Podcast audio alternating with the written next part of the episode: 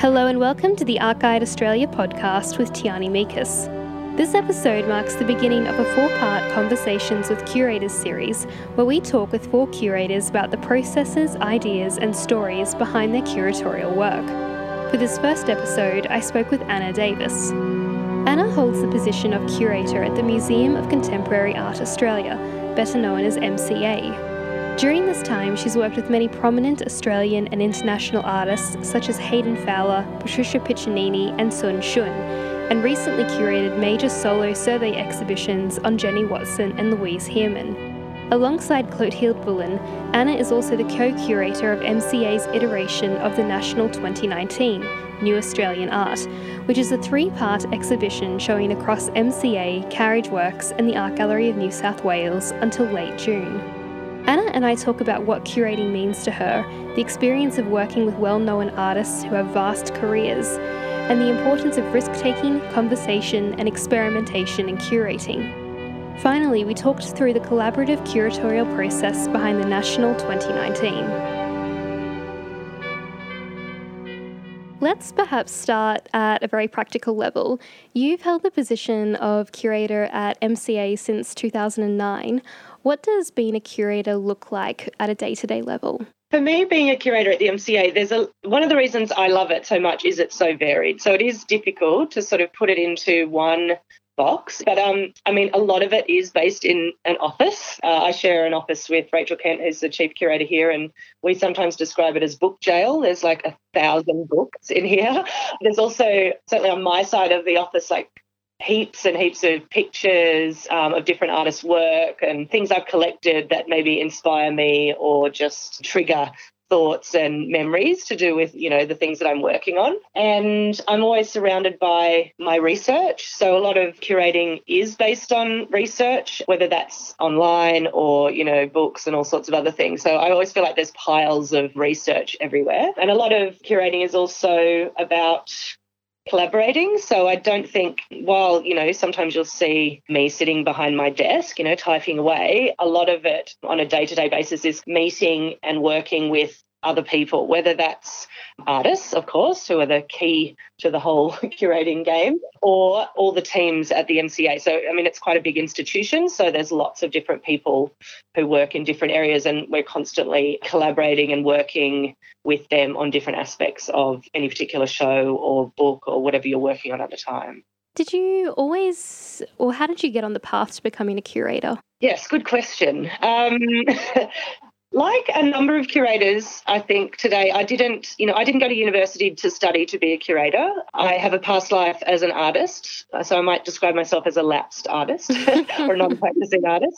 So I went to art school and I did a PhD as well in in media arts. But all through my, you know, my younger years, my 20s or whatever, and making art and traveling and that sort of thing, I was also putting on events and little shows, I guess, of my own and other people's work. So it always felt like that was sort of part of being an artist as well, was this kind of curating out of necessity, I guess, just, you know, as ways to show work. And I think one of the key things that got me into being a curator more specifically was I, I lived in Holland. I lived in Amsterdam for about a year and a half in my 20s in the 90s. And I was right into the video video art scene at the time, video media arts, and Amsterdam was a real centre of that.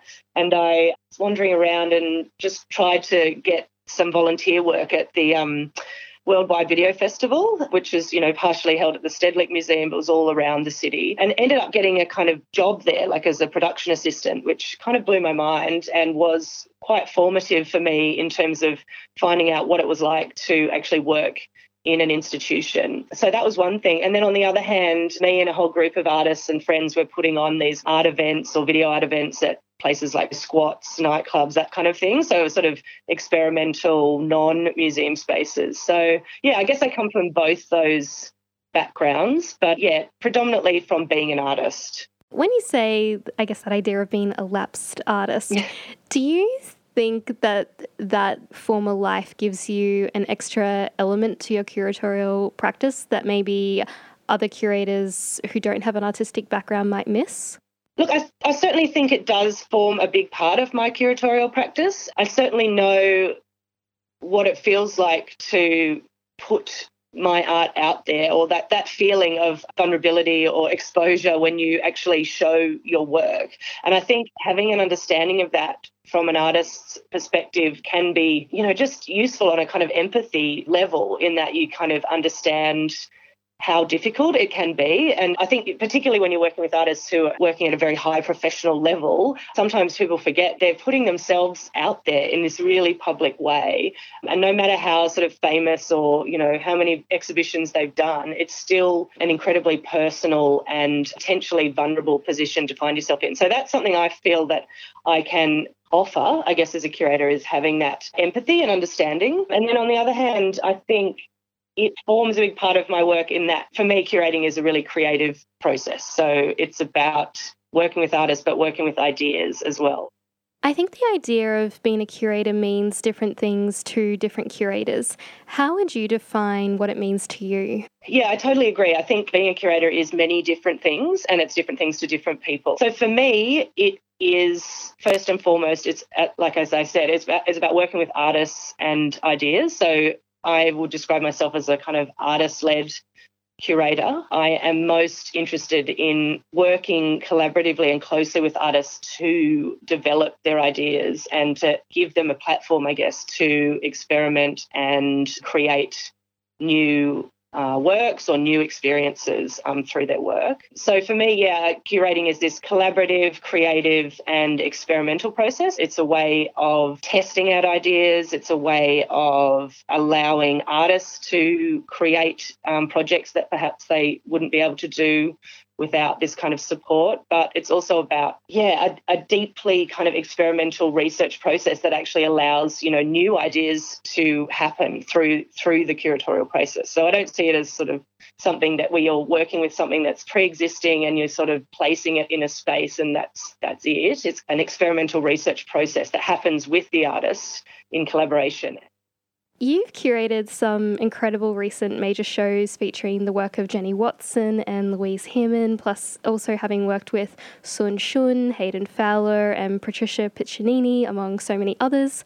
But when you're working to produce survey shows with artists like Jenny Watson, for example, who just have such stature and have such careers of such breadth, how do you go about finding the curatorial narrative? Yeah, it's interesting. I think for me, it's about being open and flexible to the actual artist and artwork that you're dealing with. So, not coming to a show or an artist with a preconceived idea about their work and like how you're going to structure anything. For me, the best way to approach it and the way that I approach it is to start with lots of conversation. So, although I'll do a lot of obviously background research and have all these kind of ideas and images sort of simmering away in the background, the exhibition really starts to take shape in a real sense once me and the artist are really talking. I think when you get the chance to work with someone like Jenny Watson or Louise Hearman, and it's over a number of years, which is fantastic, you get to develop this kind of relationship with them, and hopefully a level of trust comes through that. And they're quite good to talk about, I think, in relation to each other. They're very different artists, and so for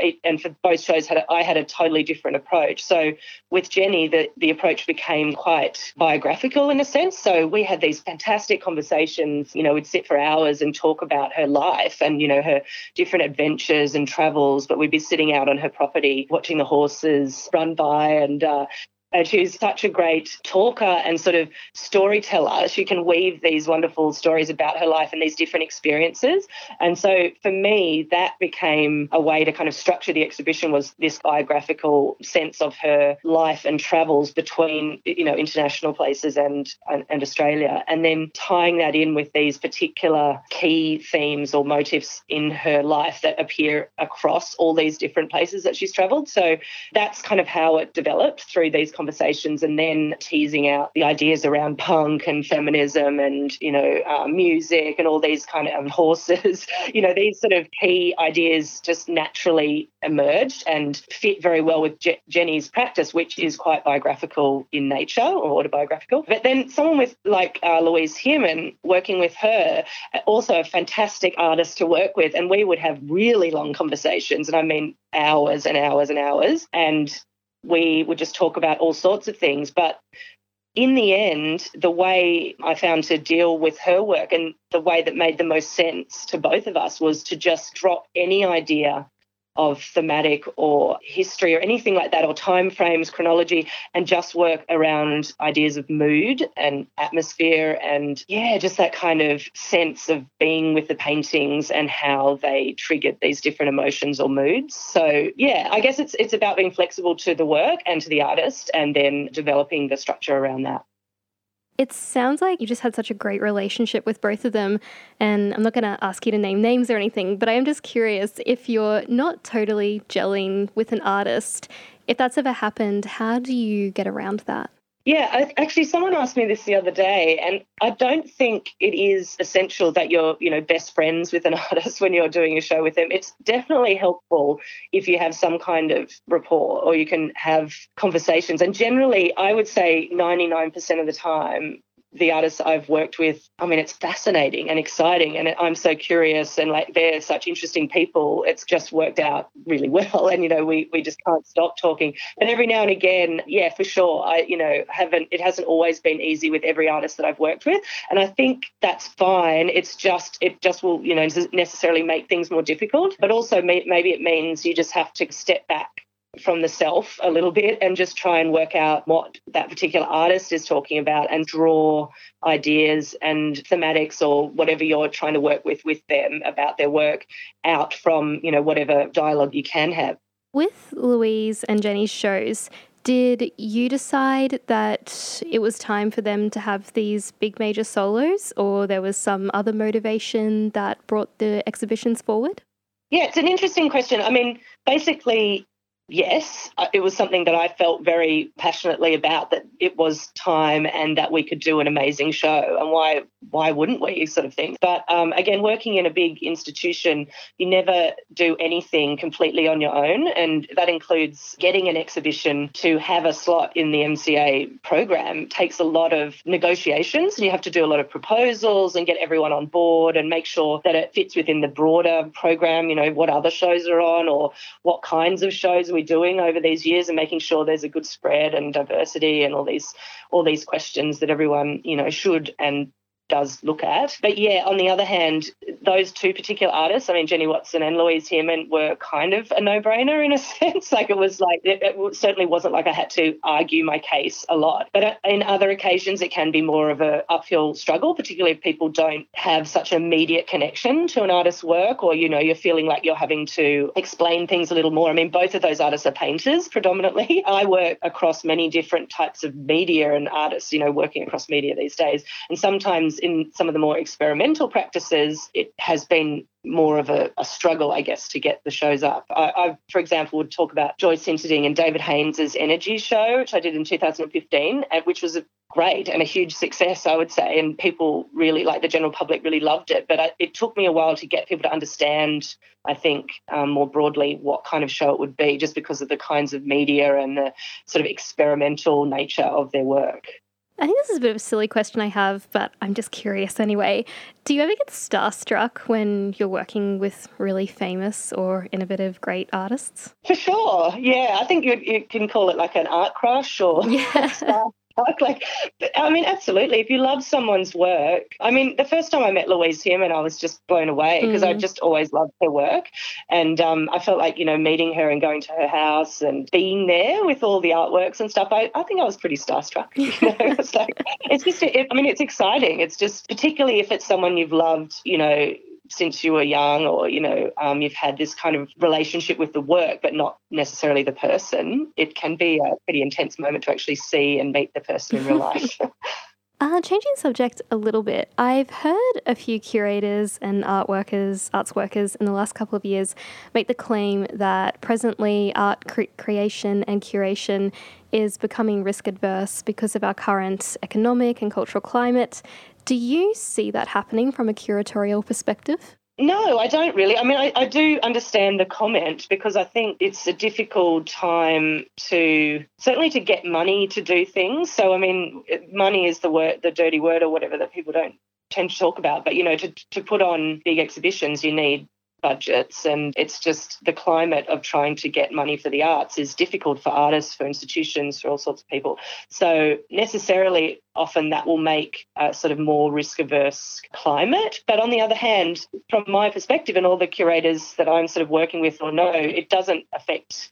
I mean, they're really wanting to push interesting and risky programming. So I don't know. Like I think I, I get it, but I think certainly from the MCA I don't I don't think that's happened. For me it's important. I think there's there's nothing worse than a show that involves no risk. I think I've said this before, but it's it's such an important part of, you know, making contemporary art, being experimental, having a, a an aspect of, of risk within either the thinking or the work is kind of crucial, or for me, it becomes very boring and not relevant or urgent to the world we live in. But yeah, I think it is probably an issue that we all need to keep aware of and to, to realize that that could be something that you get pushed into and, you know, to make sure you stay on top of that. I feel like I know what you mean, and I definitely understand the sentiment that the arts is risk adverse and I sympathize with it. But at the same time, I feel that more and more exhibitions are giving voice to women, gender non-conforming artists, people of color, and Aboriginal artists. Yeah. And while this yeah. is now slowly and hopefully yeah. starting to become the standard for art exhibitions, it's almost in a way still at a stage where it's a kind of risk taking. I think so, and I mean that's what I mean. And there's there is that that kind of movement going on, which I think is really important and powerful. And I don't think we should forget about that. And I think in the arts sometimes we can shoot ourselves in the foot, and you know because we're always trying to make sure that we are doing things that are pushing boundaries or overcoming these kind of colonial structures or prejudices. But i think it's it's really important to do so but also to recognize like what is being done as well. So i sort of at the moment especially just coming out of the national i'm feeling quite positive about what's going on. But on the other hand i guess you know museums you know taking from an, a curator who's working in an institution that they're, they're becoming these sort of centers of entertainment and there's this real focus around numbers you know people through the door and then these sort of spectacular blockbuster exhibitions and for me, I you know, I really truly hope that I don't ever have to go down that path. And uh, that's not something I want to do. But you can see that that's probably the other end of the scale where that kind of sense of just art as entertainment, which is not so interesting. So at MCA, there's no one running around making sure that you definitely get those extremely high numbers to shows? No, I mean, that's the thing. I think the MCA has incredible attendance records, but um, and I think a lot of that is is driven by the exhibitions that are here, but it's also, you know, we're, we're at Circular Quay and there's a lot of people walking around and all that kind of stuff. So, no, I mean, all the curators here are really rigorous and they want to create shows with artists that are important and that reflect the artist's ideas and ideas that are relevant and important in the world now. But yeah, I don't know. It's it is a question that you do get asked quite a lot, but I don't really think it's the reality for it's certainly not the reality for me, but for a lot of curators, they're just trying to do the best by the artists that they're working with. So some artists' work is necessarily more sort of spectacular and big, but it doesn't mean that uh, you're going to shy away from those those quieter moments. It just depends, I guess, what the artists are making, what they're doing at this time. I think a lot of people will be very comforted to hear that answer. Maybe. I thought we could talk through the National 2019 New Australian Art. You worked with Clotilde Bullen, who's the curator of Aboriginal and Torres Strait Islander collections and exhibitions at MCA. And the two of you worked together to generate a snapshot of the latest in Australian art. And it seems like a really fantastic and also really politically important exhibition. Maybe to start off with, I was hoping you could just briefly summarise the show and how it came together. I guess I take, I, am a little bit adverse to saying that we're showing a, the latest in contemporary art. I think, you know, the, the purview of the National is to show Australian contemporary art, but each iteration and each curator's show can never be representative of everything, you know, or the latest or the newest or whatever in Australia. It's got to be something that's more specific. And um, that was something Chloe and I talked about really early on in that our show, we the first thing that we we really had to kind of unpack was okay we're collaborating. We were basically you know put to, put together like a double dating thing at the MCA and we didn't know each other that well at the beginning. And it was kind of like okay so what does this mean? And these two curators to come together with such different backgrounds and such different experiences. You know, growing up on opposite side of the country, you know, I'm a white woman from Sydney and Chloe's Aboriginal woman from Perth in Western Australia. And it was this kind of just our, our life experiences and also research backgrounds. Everything was so different, it seemed, at the beginning. And it was like, we wanted to talk about that and just to kind of unpack those issues around what that means, but also the power hierarchies that are involved. And, you know, everyone goes on about collaboration all the time, like it's this fantastic thing, which it is, but it often is really difficult. And that was our, I guess, the beginning of our conversations. Then the second thing was really okay, this really big desire to not just to go to the usual places to work with artists or to look for artists. We wanted to have a mixture of looking to our current relationships and research backgrounds to sort of start a dialogue with contemporary art in Australia, but also to put our reach much more broadly than we usually would go. Um, and a lot of that is really driven by Chloe as well, like in her bringing her experiences and background with Aboriginal and Torres Strait Islander artists working in remote communities, which I haven't had nearly as much experience with, and her sort of knowledge and background in these quite remote places and what artists were doing there was a great starting point for us to stretch out that way and look at also regional centres. So, yeah, there was a lot of travel, just kind of lots of talking, and this includes with the other curators at Carriageworks and at the art gallery, just talking about artists and what they were doing and we were really, me and Chloe were quite determined that we weren't going to have any kind of theme or any kind of structure. And we just wanted to just be really open at the beginning and to allow, I guess, this notion of what it means for a white curator and Aboriginal curator to come together in this kind of national context to be the kind of driver of the show. So it was, it's on the one hand, it seemed like a, a quite a, a strange premise. But then on the other hand, it started to make more and more sense. Like the more we talked about it and realized what we could sort of tease out of that, our collaboration and what that meant, really connected really strongly with a lot of the artists' works that we were seeing and the kind of conversations that we started to have. Yeah, it became this really interesting process, I guess, of developing, uh, being artist led. So going and seeing artists, being open, not not being fixed about what kind of work or who or what age or what you know emerging, established, all those things we tried to put aside, and then having this kind of idea in the back of our head that we wanted to base it on the, our collaboration and then all these artist works that we were seeing and the artist conversations we were having sort of coming back to that. When talking about this idea of nothing being fixed, and you've also talked about it as this sense of disharmony throughout the show and how all the works don't fit perfectly together.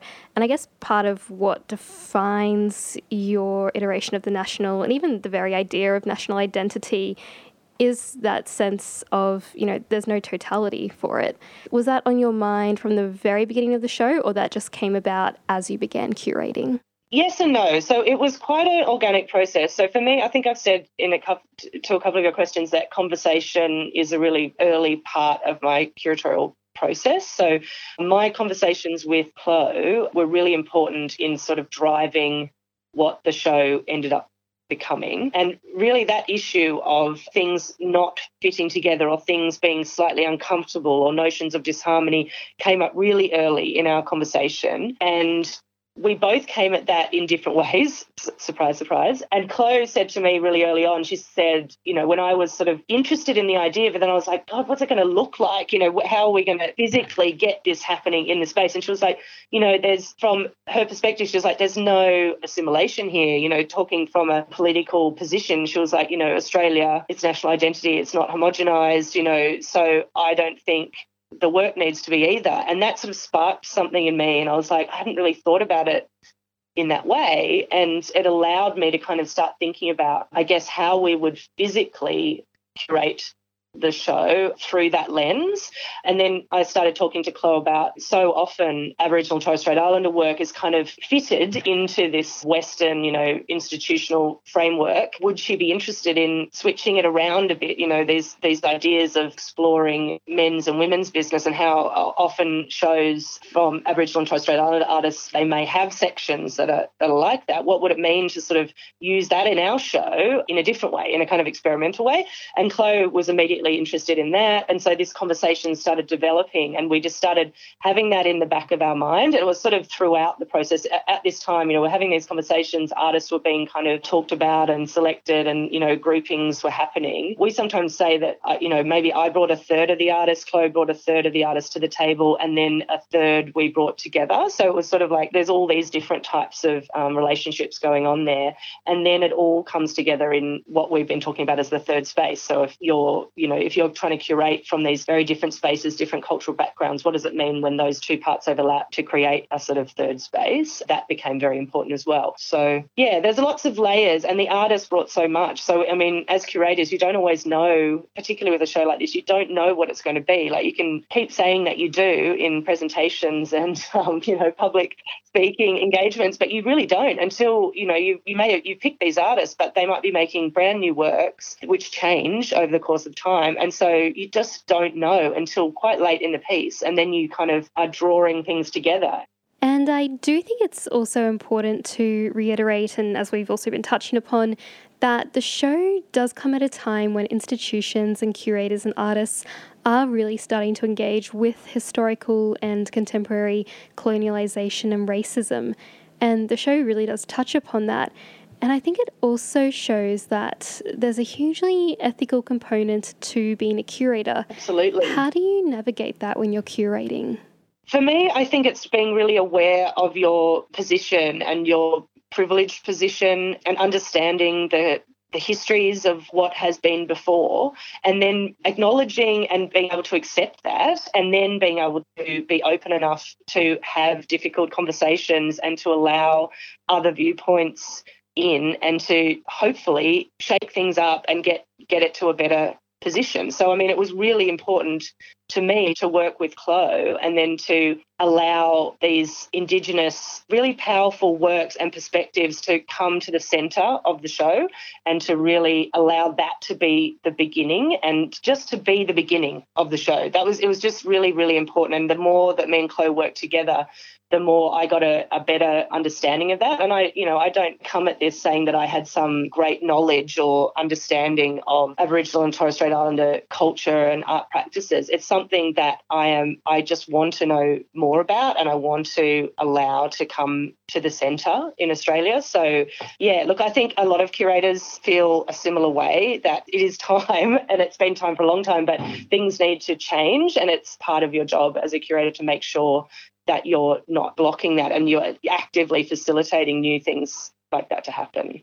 Changing topic and thinking more big picture, you've been at MCA for 10 years now, and in the last few years in particular, you've curated just some really fantastic and tremendous shows. What do you see as being the next curatorial step?